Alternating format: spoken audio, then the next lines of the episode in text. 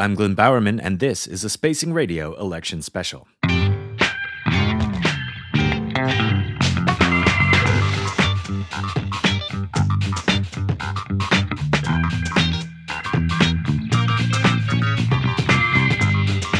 We'll be bringing you weekly panel discussions from now until Toronto goes to the polls October 22nd. This week, our guests are John Lorinc, Spacing Senior Editor and Urban Affairs Reporter, whose columns are on the spacing.ca blog weekly, and Jennifer Pagliaro, City Hall Reporter for the Toronto Star. Stand by.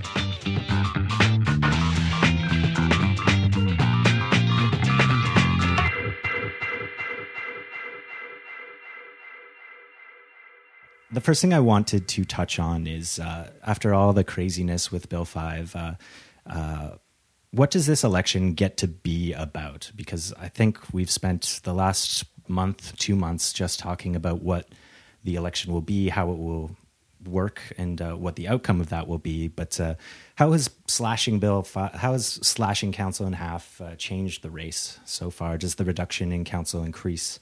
the influence of political parties over council, uh, that kind of thing. What are, what's your take?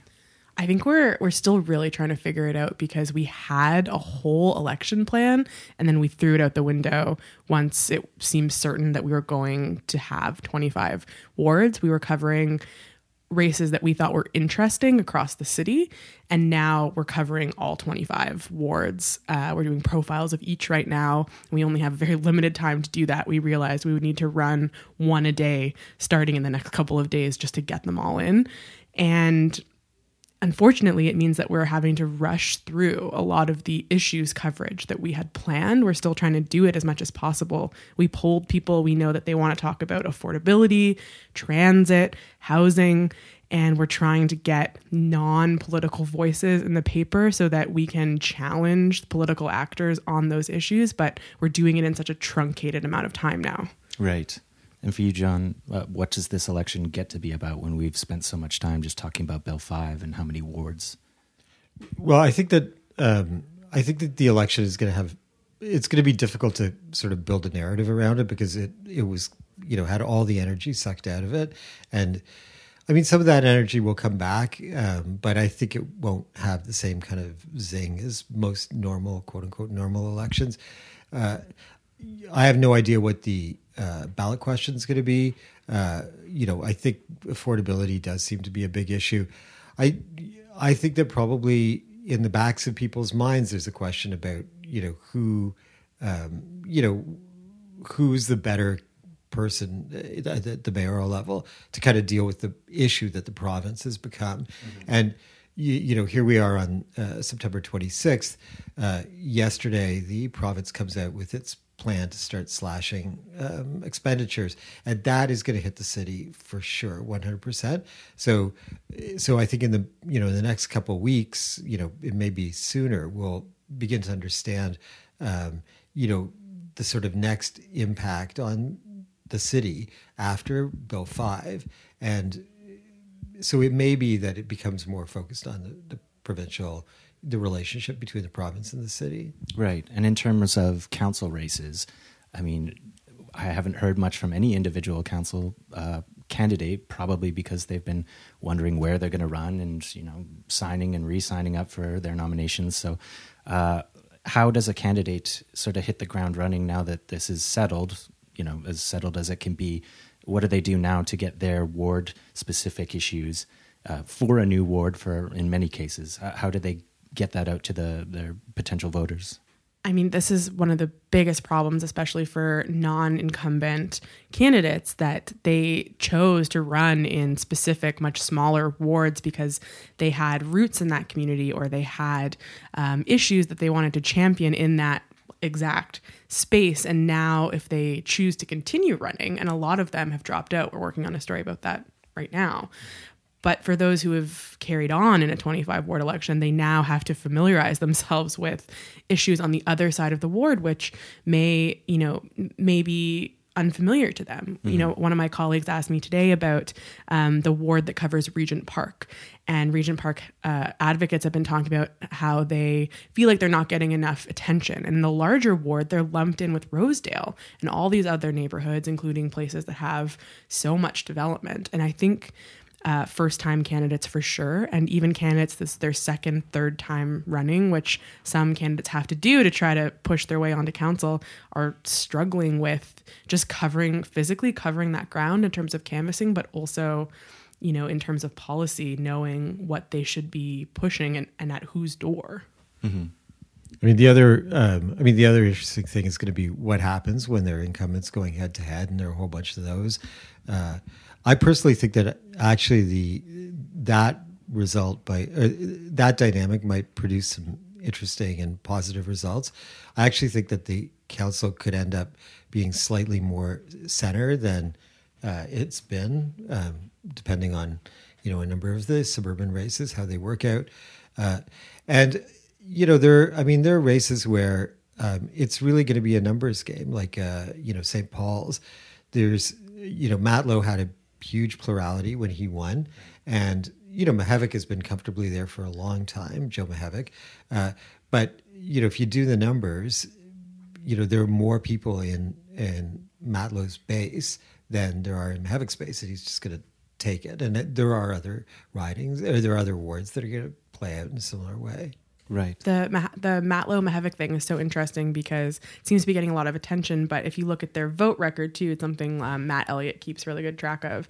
Uh, it's sort of like a wash in terms of the overall um, leaning of council. And you were saying the centrist thing. There's all these interesting wards where you have you know Perruzza going up against Mammoliti, or you have Pasternak going up against Augimeri. So you have traditional left leaning councillor and and a councillor that's you know typically right leaning or at least aligns himself with the mayor as it's been in the last eight years, which has been Ford or Tory, which has gone pretty conservative. So if depending on how those races go, you might get uh, a different council.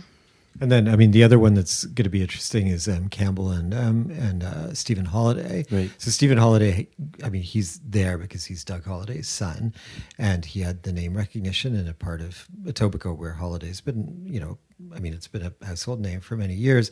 John Campbell is a sort of a more, a somewhat more moderate character. He was the former head of the school board, and I think that he's. Um, you know he's uh, he's one vote that's going to be if he wins will be less doctrinaire than um, than you know was available in, in this council. Right. He's a sort of conservative leaning counselor, but he will take hop on a bike and, and take a ride down Bloor Street to decide how he's going to vote on a Bloor bike lane pilot, that kind of thing. Yeah, and I think that he has also um, you know more experience with. Um, in government, basically th- through the school board. I mean, you can't be the, chair of the school board and not understand that government is not an ideological construct, right? And Holydays still comes at it from that direction. It's like you know, just like his dad did. Right.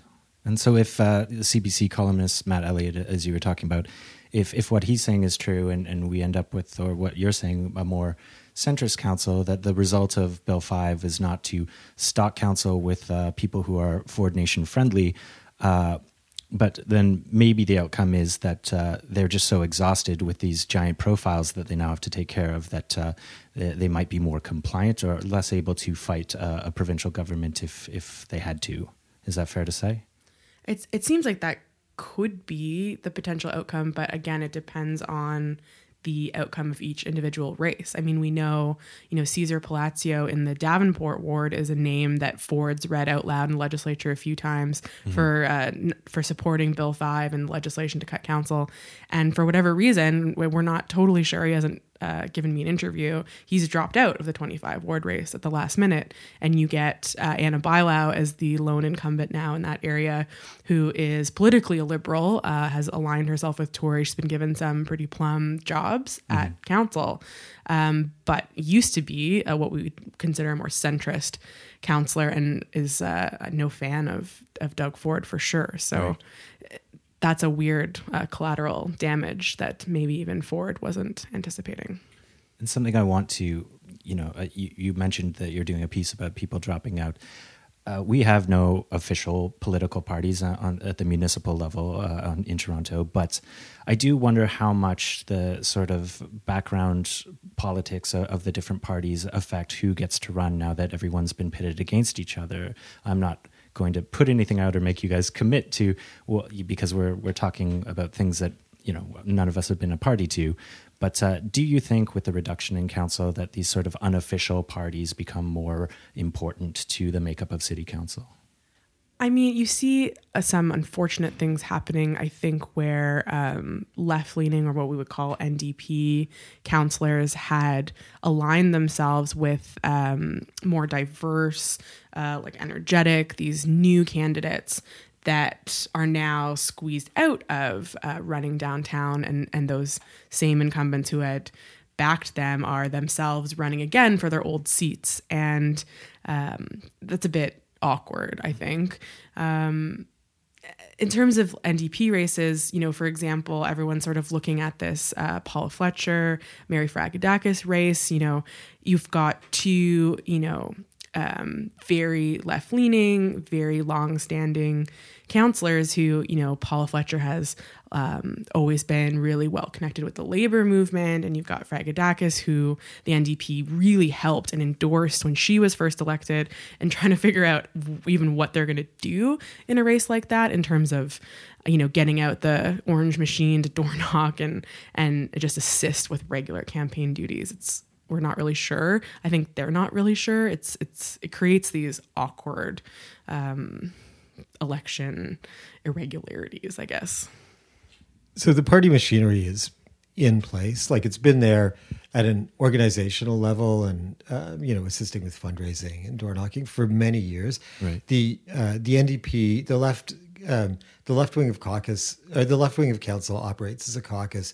It meets, um, they make decisions. I mean, this is this is long standing, and I think that um, my feeling is, is that there were a bunch of decisions made about who was going to run and who was going to drop out mm-hmm. um, on the left side of council.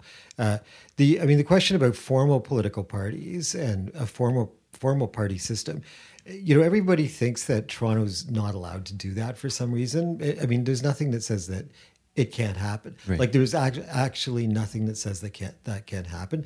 And there are you know political parties that operate in Vancouver and in Winnipeg and in um, Montreal. So um, you know maybe that that is something that that occurs, but it you know it presupposes that you know you have a nomination system that is developed and that um, you know and that you you know that slates come forward. So um, it does um, it requires a significant cultural change in the way local politics works. Um, and somebody's really going to want to have to make it happen. Mm-hmm. And I don't see who that person is. And uh, keeping on the theme of, you know, what does this election get to be about? Now, you know, we've heard a little bit of Tory's uh, platforms. We've heard a little bit of Keesmaat's in terms of housing and transit. But it seems to me that, at least at, at the time we're recording this, now the great debate is over the debates. Who's going to attend? Is it going to be a one on one with uh, Tory and Keesmaat, or should everyone be invited? Um, Tory has said that he doesn't want to just uh, interview or, sorry, debate Keesmaat one on one. He wants everyone invited. I see a certain logic to that, but I also understand that you know it, it may just be that he doesn't want to position himself against it's it's him versus Keesmaat. I mean, I think politically for him, it's smart. It makes sense to kind of, as the front runner, you know, not really give her the opportunity to challenge him, you know, over an hour long period, one on one, where she might get, you know, an edge on him. Um, whereas we saw there was a uh, broadcast, the first one, uh, debate last night, and because there were other people there, you saw uh, Saron Gebresellassi actually get her foot in the door and edge both of them, but it it didn't come out as a contest between Tory and Keesmaat. So for if you're the Tory campaign and you're thinking about voters going, you know, to the polling station, you don't want this uh, idea that you know Keys Keesmaat might be a great alternative. Right. Um, so I think it's smart for them, and and putting it forward as you know that they just want more people there, and want to be more inclusive is obviously a smart way of positioning that. But uh, you know, as far as we can tell behind the scenes, they really just don't want to have him debating her one on one for that political reason. Right. So I'm actually literally writing a column about this, um, and uh, so my view is is that what has happened in the last week is that we've discovered that the debate system is broken, like really badly broken, because there are all sorts of things that are happening in a very random way that um, don't serve the public well, and they don't serve voters well. Um, you know, candidates are allowed to manipulate the the debate process. Um, it's not to anybody's benefit except for the candidate, so it becomes a self-serving thing. And I think also, um, uh, you know, to be frank, the nomination process is broken as well because the, you know, I mean, Toronto has this culture where anyone can, you know, a hundred bucks or whatever the registration fee, um, you know, can put their hat in the ring, but um, you know the media and the public are forced into this bizarre role of saying who's legitimate and who's not legitimate and who should be covered and who shouldn't be covered. And, you know, we've been talking a lot about Faith Goldy right, who's a mayoral candidate. And, you know, how do you, you know, how do you deal with somebody like her? And, uh, you know, what kind of coverage does uh, Saron G- uh, Galbrazi get? Um, and, you know, she's been getting coverage. You know, Jennifer wrote a great piece about her, um, and uh, deservedly so, in my view. So I think that um, it's all happening in a very random way, and I think it's it, it's evidence that there's something wrong with the system. I was just going to say the way the debates are set up too, you know, the fact that Tory is pulled out of a debate that's happening tonight is you end up with a community in Scarborough who otherwise uh, may not get a debate uh, located in their area. I, I'm not aware right now of any other Scarborough specific debates planned Right. who are only getting Keesmaat and two other um, what we would say long shot mayoral candidates coming out to see them they don't get an opportunity to uh, see uh, Tory and Keesmaat go head to head. They don't get a chance to see Tory at all actually in that forum. And so yeah I would I would I always wondered why there was not more debate structure. You see like provincial and federal um, debates where it's like very much like they do like two televised debates like very formulaic. Um, I kind of like the fact that there are um, community uh, focused debates or like these like you know art there's an arts debate and like you can just talk about that for an hour Right. but it, it doesn't seem to be working well i totally agree with you And uh, talking uh, about Saron uh, Gebresellassi, uh, you know, there there is some talk on from the progressive side of uh, of Twitter that uh, you know you're going to split the boat, vote. We have a person, she's Keesmaat, uh, and, and it kind of goes to what you were saying about that these sort of machines behind candidates have always existed. I personally, and this is just my opinion, don't believe for a second that you know Keesmaat hit the ground running seemingly out of the blue and at the last minute with a fully formed campaign and a platform. You know, she hasn't released the entire platform, but like she was ready. She was camera ready. She was ready to hop in the race. So um, I, I'm just wondering if we should really encourage these multiple candidate debates just to get away from I have this kind of Pollyannish idea of you know someone making it to council with just a good idea and a hat full of dreams. You know, uh, is that something we should be talking about, or, or should you know should we be realistic in that with a first past the post system, where it's going to be a, a two two person race ultimately? Well, I mean, I think that I think that um, I mean the debates that we've seen this week, um, you know, we got the right result for the wrong reason, uh, and the, you know, I think a lot of people in the media were, you know, looking for the one on one, and you know, Tory for tactical reasons, as Jennifer outlined, um, you know, took a different route, and then suddenly, you know, Toronto voters are introduced to, you know, to you know three other people who have you know good ideas they're cogent they're well spoken they you know they have uh, you know they have things to say um, and you know so i take your point about that um, and i think that it just needs to um, uh, the the it's the randomness that it like it happened in a completely um, like in a pinball way and so that part has to sort of be fixed. Right. I'm somewhere in the middle where I feel like voters deserve to hear Tory and Keesmaat go one on one. It's a totally different dynamic, and they are, as far as we can tell, and polling and this is not perfect, the top contenders. But you know, as John mentioned, I wrote this story yesterday about the debate, and I thought Saron did a really incredible job kind of pulling the candidates uh, like to a, a, more progressive viewpoint where she was saying, well, hang on a second, like, you know, Jennifer Keesmaat, you're calling yourself a progressive. And, and she, she accused her of only being a bit more watered down version of, of Tory and said, like, here, what, what I think are progressive ideas. What do you have to say about that? Mm-hmm. And I think that's great for people to watch and, and themselves question the actual platforms that these top contenders have. I don't think um, Saron has any illusions of grandeur. I think she knows that um, she is not a top polling candidate, but she is out there putting forward what she thinks are uh, good ideas for the city. Right. And in, in in that moment where she's able to have that platform, she kind of was pulling the candidates toward her in a way that I think is really healthy for democracy. And uh, let's talk about the mayoral bids thus far. After we just discussed how we shouldn't just talk about a two horse race, let's talk about a two horse race. So, what are Tory's major hurdles going into this? Is it his just his record of being in office for four years? Yeah, I mean, I think if you're the incumbent mayor, you have to face your own record. And we were really interested going into the election initially that there wouldn't be uh, a contender who would be able to challenge him. Uh, during a debate, you know, in the media, and that, you know, would be the responsibility of journalists to hold that record up in front of him and ask him to respond to it. Um, we are seeing some of that now, and I think that's also healthy. Um, but it is his race to lose. That's you know what we've learned so far, and with four weeks left, um, I don't know if it's going to be uh, a campaign about like whose platform is better, who has better policy ideas.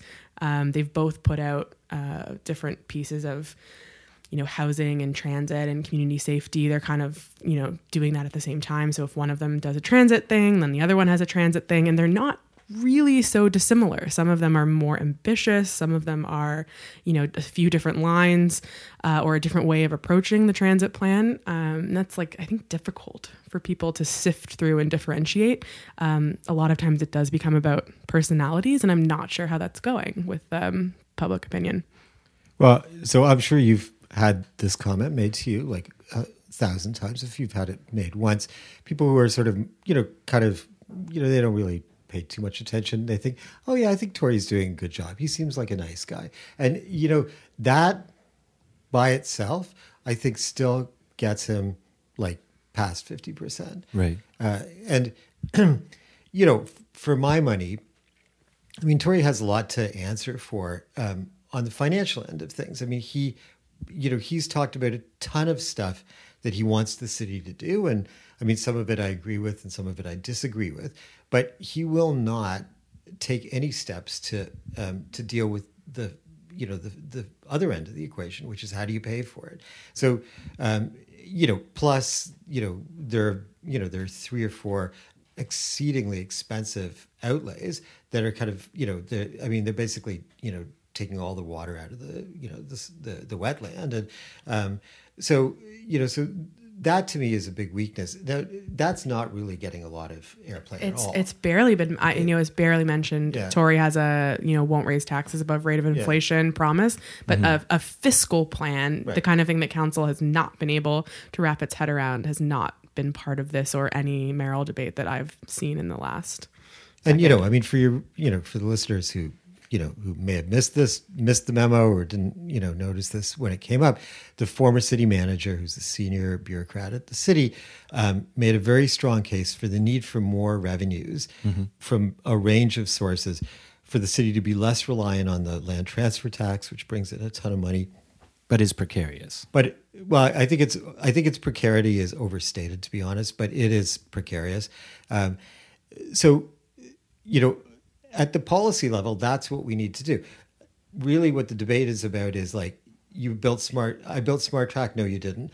Um, I'm going to build forty thousand units. No, I'm going to build hundred thousand units. And um, it's like it it hasn't really congealed much more than that. I think it's those seem to be the two big talking points, and um, I'm hoping it.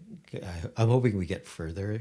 Yeah, I, I agree that I think actually Tory is vulnerable on his fiscal record. He mentioned this in the debate last night. He said, you know, we've been able to make record investments without raising taxes above the rate of inflation. Everything's great. We have budget surpluses, but it ignored, of course, the extent to which the budget is currently balanced on the municipal land transfer tax.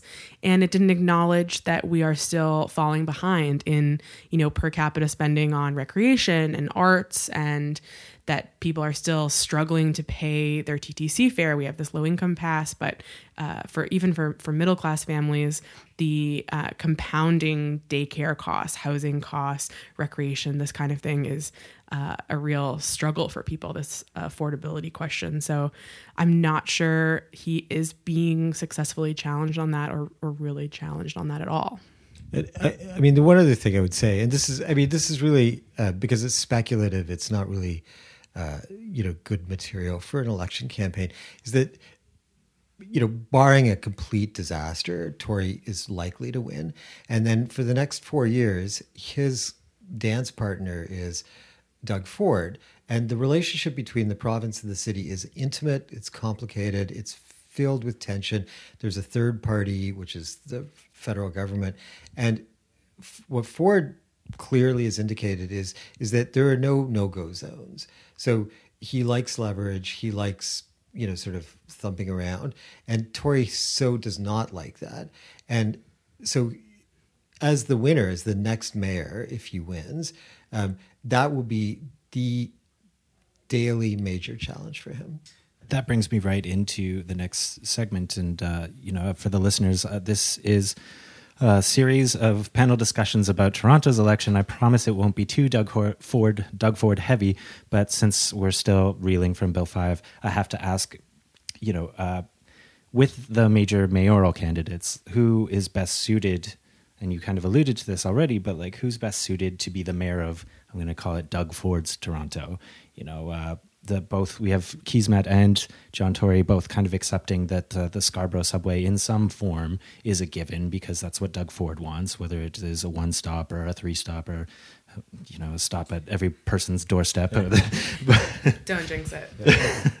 but yeah, so like who who can accomplish their goals in spite of Ford, you know? Because I can see a world where if Keesmaat was elected mayor, uh, she's just shut down at every turn by the higher level of government in, in Queen's Park. Uh, is there a world where Keesmaat can sort of bring her city building urbanist agenda, uh, make it work to the best of her ability in spite of Doug Ford, or uh, you know, do is it better to just have more of a, a John Tory who's you know, will kind of keep his head down, maybe advocate for th- advocate for things where he can, but not really push, you know, not really push the limits too far because he knows the answer will probably be no if it's anything that Doug Ford doesn't like, for instance, a Finch LRT or, you know, something like that.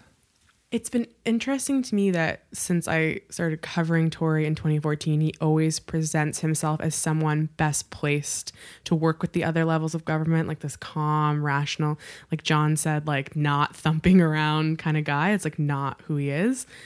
But I think you also have to question what has happened in the time period that Tory has been mayor. He got really screwed over on the uh, road tolls issue that was under Premier Kathleen Wynne and you know obviously this bill 5 stuff um, also the fact that toronto went through you know a really extensive rigmarole to open supervised injection services in the middle of an opioid crisis uh, those are now under review right. um, and we haven't seen really uh, much pushback uh, from Tory on that, other than to say that he he still believes that they are um, worth opening, and and hopefully that people can get help through those uh, avenues. Right. I just want to mention in, in, regards to safe injection sites, the the headline that I woke up to do, today was the health minister Christine Elliott saying you know, it, it, doesn't really matter what she thinks or what the report says because Doug Ford's going to make his decision one way or the other. She said that. That's his health minister. Uh, so I, I, just wanted to cut in with that, but yeah, continue. I mean, we're talking about a premier who we know from the city hall experience has rarely, if ever, cared about evidence based decision making. He was not someone that you would point to and say that guy reads all of the council reports. Right. Um, there are people on council who do, and that's what both of them are contending with, and so I think they have to. They both have to be prepared to deal with uh, a completely volatile provincial government. At, at, least that's what we've seen so far. Mm-hmm. Uh, and I and I don't even know what the skills are in that environment. Right. So I don't think either of them can deal with Ford. To be honest, um, uh, I don't think Jennifer would have any luck because she would get. The, I mean, Doug does the gender thing. Um, he did it with Karen Stintz, and he will certainly do it with her. Um, Tory just doesn't want to scare the horses, and he's always been used to kind of doing things through channels because that's the way you know that's the way he was brought up. So I can think of two two moments when uh, City of Toronto mayors took on premiers in a very high profile way with differing results. So the first was when um, Mike Harris tried to was trying to jerk um, Mel Lastman around for some, you know, funds, $200 million of promised funds relating to the transition to amalgamation. And Lastman was really his own guy. Lastman was like a unique figure. Um, he was a, sort of a soft Tory. And, uh, you know, when Harris pushed too hard, Lastman very publicly and without acting said, You are lying to me. And he played a big political card and he pushed back and he said, "We're not doing this." And Lastman was enough in control of the politics that he actually got a concession out of Harris. The second time is when David Miller tries to call out Dalton McGuinty on cutting the Transit City funding. Mm-hmm. And uh, I remember this strange moment, uh, you may remember this, where, where there were voiceovers on the TTC from David Miller um, talking about, you know, you know, basically accusing the the you know the liberals in Queens Park of reneging on this promise. Now that totally blew up in his face, and so I think that you know to get back to your question, it is a temperamental thing, and it's about a, a particular style of politics, and neither of the candidates who are likely to win have that style. So we're in a pickle. I also wonder, you know, if the question about what Toronto does, you know, under Doug Ford's thumb, you know, regardless of who wins, is about who's better prepared to lay groundwork for the city to have more autonomy, which seems like it will be a bit of a struggle, uh, if not almost impossible under Doug Ford but there's lots of conversations happening right now about what might be possible, you know, with or without reopening the Constitution, which is obviously not really desirable to most people and would be very complicated. Mm-hmm. Um, but there are things, of course, that um, the city can do within its own bylaws, uh, which they will have to immediately deal with at their first uh, real council meeting, including, you know, reorganizing the community councils, which now don't make any sense based on the ward structure, and whether they need, you know, things like community panels and what the um, provisions are for having at least better representation locally. They'll have to redo their you know council offices the the staff in councilors offices that I've been speaking to since bill 5 you know hit the table is that there's still an expectation from communities that your counselors show up to not just the statutory meetings that they have for development and other things, but for community barbecues and just whatever local issue uh, is is cropping up at the time. Yeah. And it's difficult for us for a staffer to be a counselor stand-in. They didn't sign up for that. Um, that's not what the community wants. They don't have the same uh, sway or or weight in those discussions, and so even hiring more staff doesn't really resolve those issues. And so you have to think about how we will actually govern the city within the rules that we do have. And should we be changing the rules to try to fix this ward structure that I think will make dealing with hyperlocal issues incredibly difficult. You're talking about things like uh, community boards, like New York has, or uh, community committees, I think they call them in LA. Uh, Yeah. that kind of thing where they don't necessarily have to be counselors. It could be made up of appointed citizens, that kind of thing, where it's just one extra level of government that could maybe advise the counselor. So the counselor can sit down with a community board and say, what, what are we discussing in quadrant four of this giant ward? And they can tell them, and, and then the counselor can take that advice to council as, as a whole, that kind of thing. Yeah, I mean, counselors deal with laneway naming, speed bumps, tree removals. It's it's a vast and and dense uh, amount of stuff that goes through community the community council level. And I I'm you know having covered these things, and I know John uh, knows this incredibly well too. How do you uh, possibly get you're slogging through those items? You're not really being able to give them very much attention. I, mean, I, I think the other thing that comes up uh, with respect to this is that um, in the next term of council, there there are going to be like you know three or four kind of meta conversations. One is about doing what you've talked about, which is you know how do you how do you create a governance structure that's you know that, that's capable of dealing with all these local issues. The second is um, you know, dealing with these ongoing fiscal issues, which will be compounded by the fact that stuff is going to get downloaded. And the third is just managing the intergovernmental affairs uh, portfolio, right? Which which is basically like putting up sandbags in front of the mayor's office and hoping for the best. Um, so on the latter, the you know, it may be that what we see is that the is that a uh, an even stronger alliance between the between liberals on council and the federal government um, forms as a kind of a you know as a sort of tactical counterbalance to Ford and you know using some federal lever levers to kind of move the city ahead but you know the mayor whoever the mayor is is going to have to choose something to focus on Right. um, because they're all three of these these files are going to be difficult and time consuming and will produce a lot of heat.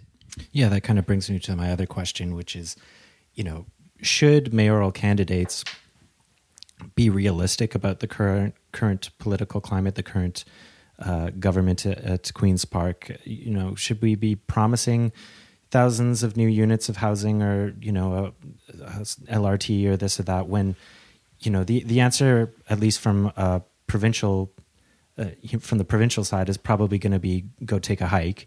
And uh, even at the federal level, if I'm Justin Trudeau, you know, I'm I'm going to be running again very shortly. I mean, relatively shortly, uh, and uh, I don't want to lose seats in Ontario by seeming like I'm overruling a, democratically elected, as Doug Ford will say many times, provincial government. So, uh, you know, should should this political climate factor into mayoral bids?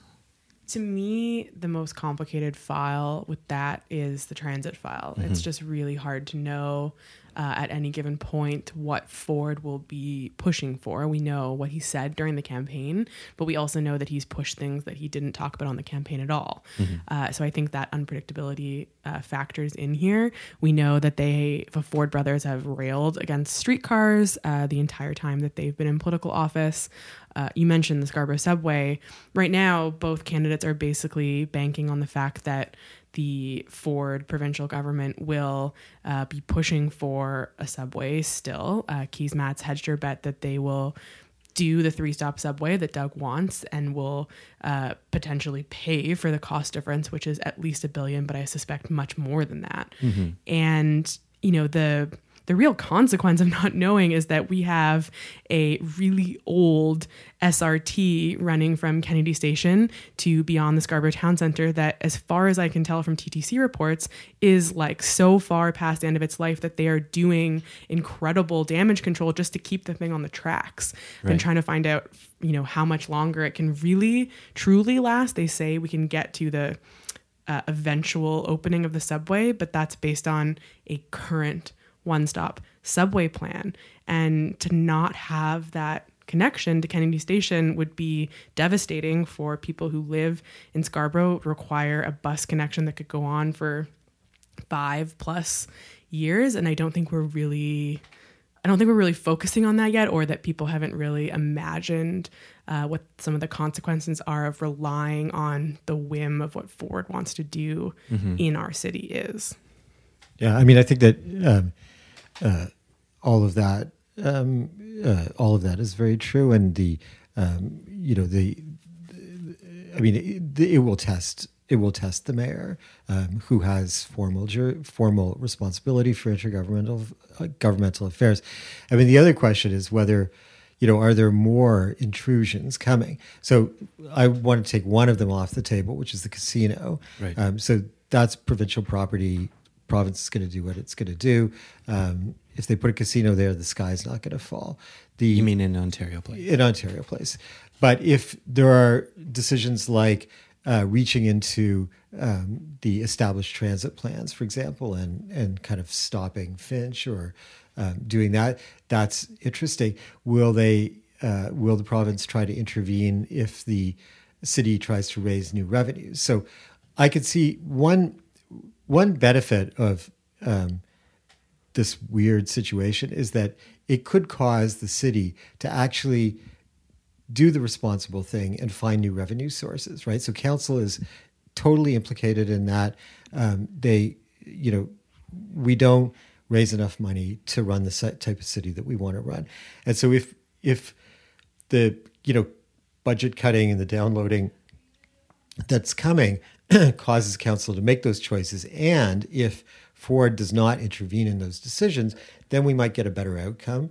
Um, and you know, then we could be, you know, to your earlier question, we could be talking about the, you know, about building stuff and you know, affordable housing and what have you. Right. Um, uh, you know, but it presupposes a bunch of you know steps, and you know, I mean, it may be that we're just going to have an election that sort of operates in this sort of you know kind of fantasy wish you know wish fulfillment world right. but you know i mean it wouldn't be the first time um, and so finally uh, you both have been covering this uh, assiduously and you will continue to so uh, i'll start with you, you john uh, what are you looking for forward now that we we have this 25 ward election? It is what it is.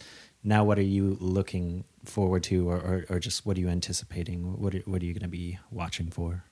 Well, I'm curious to see how some of the council races that we discussed earlier are going to play out. Um, I, uh, I, I don't think there's going to be a big break in the way the election, the mayoral numbers are are shaping up. I it just feels like it's pretty much cemented into place.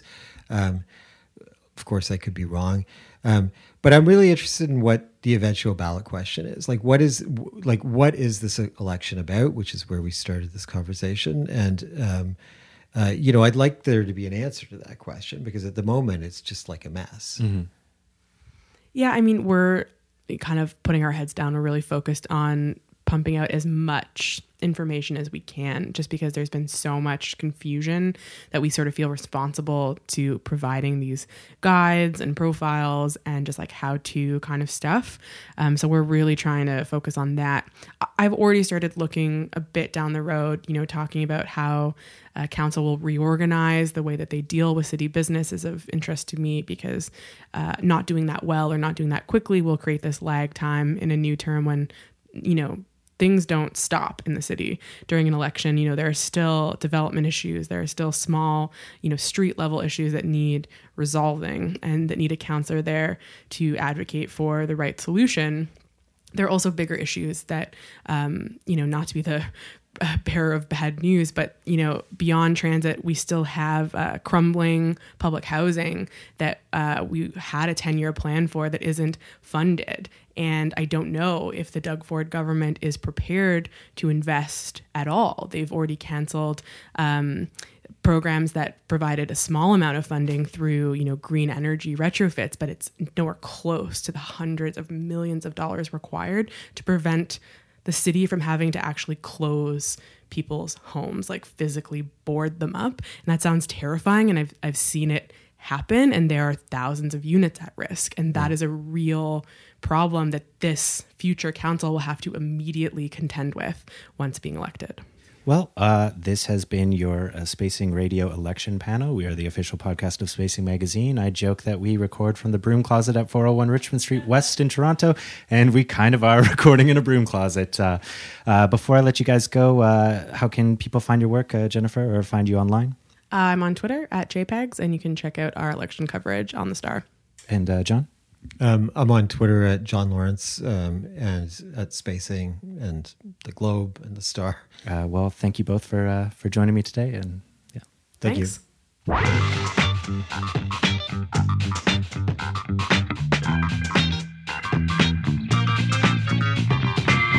that has been the first of our special election coverage. Thank you so much for joining.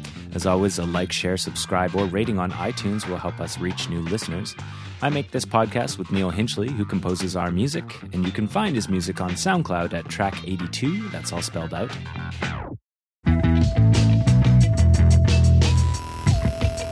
Hit us up with any questions, comments, concerns, or scoops on Twitter at Spacing Radio, that's all one word, or you can email me at glynbowerman at spacing.ca. That's G L Y N B O W E R M A N at spacing.ca. Visit our blog at spacing.ca or visit our city store at 401 Richmond Street West in Toronto. Until next time, cheers.